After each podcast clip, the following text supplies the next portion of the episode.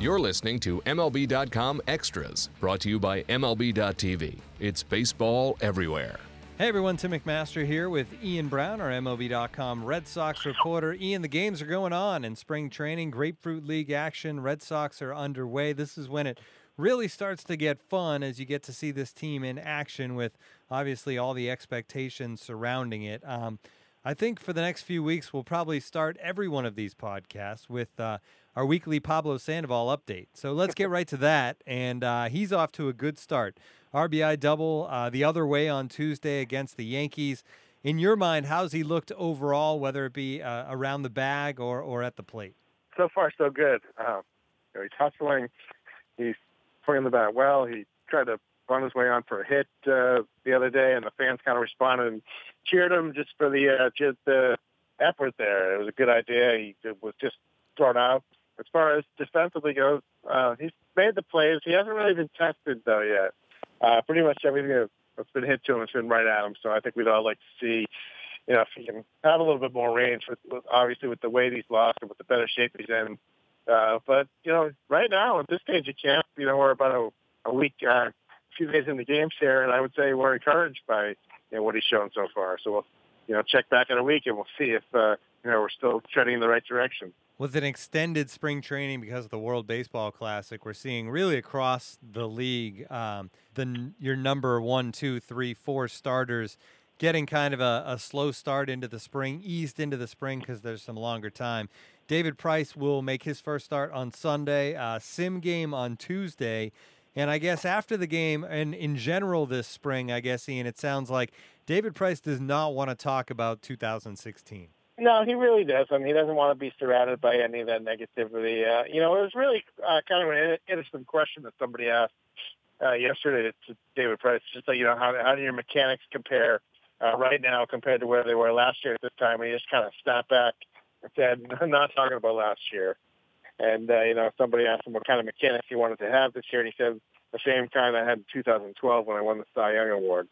So I think uh, you know David. I I have a really good feeling, Tim, that he's he's going to have a big year. I think just you know the way Rick Porcello stepped up his game last year, and the way bringing in Chris Sale. Uh, David doesn't want to be the one letting this uh, rotation down. He wants to be a part of what they're doing, and he wants to be right up there and pitching as well as any of these guys. So I think I'm really seeing right now, seeing the competitiveness uh, come out a little bit in him, and kind of bullish on what he could do this year. The Red Sox took on the Yankees on Tuesday, losing to New York five to four. Not that the score in an early spring training game matters, but you had an interesting article on the site, Ian, just about all the youth now involved in this game on both sides. You look at um, this Red Sox team and the Betts and the Bogaerts and and Bradley and Ben and Benintendi, all the B's and all those guys, even the catchers. And then now, because of what they did late last season, the Yankees also with all this young talent it feels like this is kind of the start of maybe the next chapter of this storied rivalry. Yeah, I think so. And like you, know, like you said, there's a, lot of exciting players on both sides here. And I think the one thing you're going to see is right now the Red Sox are a little bit ahead of the game because their guys have had all these at bats the last uh, two, three years now.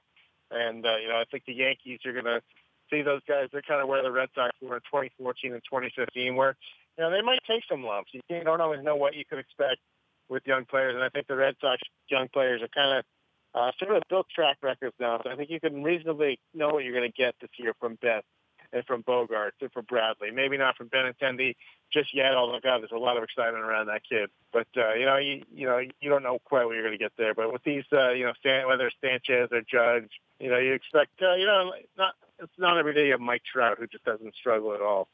So, you know, it'll be interesting to see, you know, what kind of uh, growing pains those guys go through this year. But I think ultimately, in a couple of years, we're going to be talking about a great rivalry, uh, with, you know, with a bunch of new faces. You mentioned Benintendi, and as we record this on Wednesday afternoon, he actually hit his first home run of the spring. Uh, on Wednesday afternoon. That was good news from the game today. Uh, the bad news Henry Owens, who was once one of those young guys the Red Sox had coming up and thought he would be a, a solid piece of a rotation. So far, it hasn't worked out that way, and you feel like time is starting to run out a little bit on Henry Owens. But two innings, four hits, four earned runs. He walked three. He did strike out three, but again, the command, the control not there for Owens, which seems to always be the issue.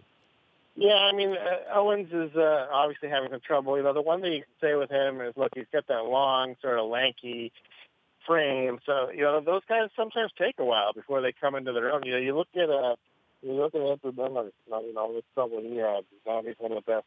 You know, not to suggest that Owens has that kind of stuff because he doesn't have the overpowering kind of stuff that Miller has always had. But uh, you know, maybe they still give it a little time and hope that he has a breakthrough at some point this year.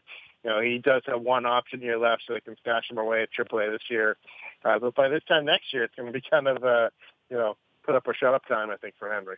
Kind of a neat story this week. Um, Tate Matheny is a is in the Red Sox system in the minor leagues. He's the son of Mike Matheny, the manager of the St. Louis Cardinals. The Cardinals made the long trip across the state of Florida through Alligator Alley to play the Red Sox. And John Farrell, kind of a cool thing, kind of a tip of the cap to, to Mike Matheny. I think he had Tate Matheny play in the game, even though he's not at a, at a point in his career where he would be playing for the major league club in a spring training game. But he pinch ran. Uh, he got to kind of be on the other side from his dad, get to see his dad before the game. Kind of one of the neat things that can happen in spring training. Yeah, you know, you see stuff like this every year. And I thought it was really cool, John Farrell, to uh, orchestrate that like he did and make sure that uh, Tate got into that game. Because look, John Farrell has three sons himself, and they've all been drafted by uh, pro teams. Uh, two of them are now in front. Uh, like, I think the Cubs front office, and one of them is still pitching. I think for, for the Royals. So, know, he knows that you know you have these sons in pro ball. It's hard to actually be able to watch them. So to be able to create an opportunity where uh, Mike Matheny could see his son play live, uh, I thought that was a really cool move John. I know that Mike, having a talk to Mike, I know he really appreciated that. And the kind of the cool thing on the other side of that is is Tate Matheny pinch ran at first base, and his dad immediately called for the throw over to first base to try to pick off his son, which was kind of fun as well. Uh, the World Baseball Classic is almost here. It gets started on Monday morning, bright and early, um, with games in South Korea. Hanley Ramirez hoping to still play, but he's kind of nursing an injury right now. But Xander Bogaerts is on his way, the long trip to the Netherlands. Did these guys get enough work in before they went that they're confident in how they're going to be able to play? Yeah, I think they did. You know, especially uh, you know Bogaerts came in here and got his work in, and uh, Hanley's been going through some shoulder problems there.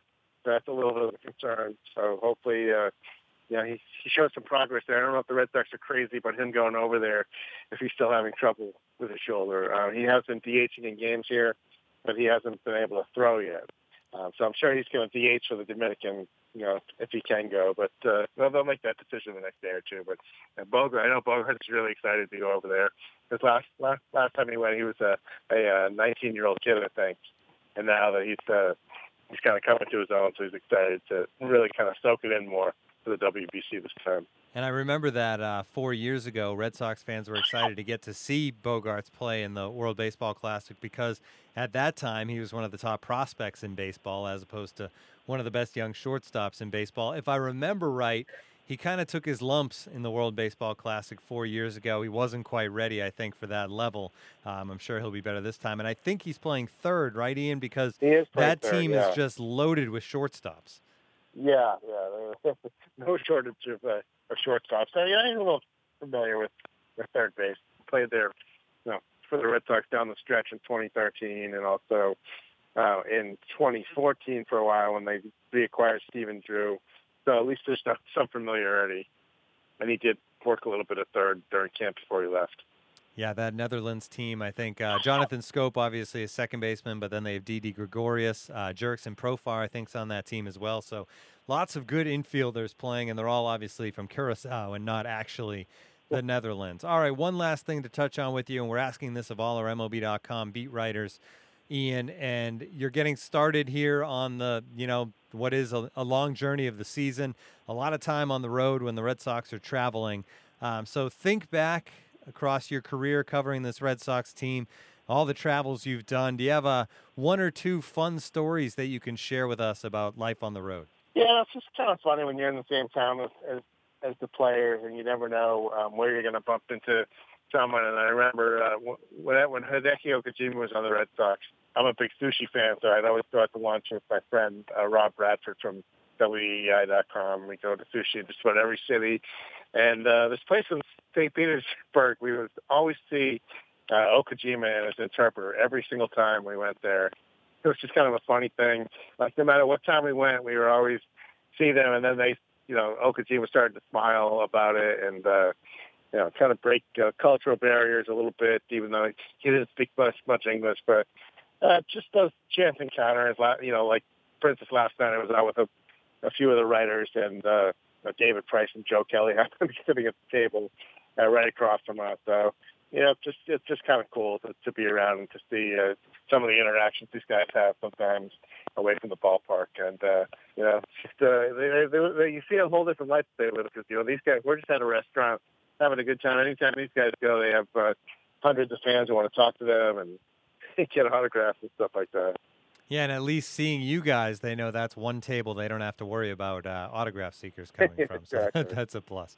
All right, great stuff as always, Ian. This has been MLB.com Extras our Red Sox edition. For Ian Browne, I'm Tim McMaster. Tune in again next time. MLB.tv Premium, the number one live streaming sports service, is celebrating 13 years. Watch every out of market regular season game live or on demand in true HD. Real time highlights, live look ins, pitch tracking widget, and more. MLB.tv Premium includes a free At Bat 15 subscription. Watch live baseball on over 400 mobile and connected devices. Watch at home, in the office, or on the go every night on every device. Blackout and other restrictions apply. Visit MLB.tv for details.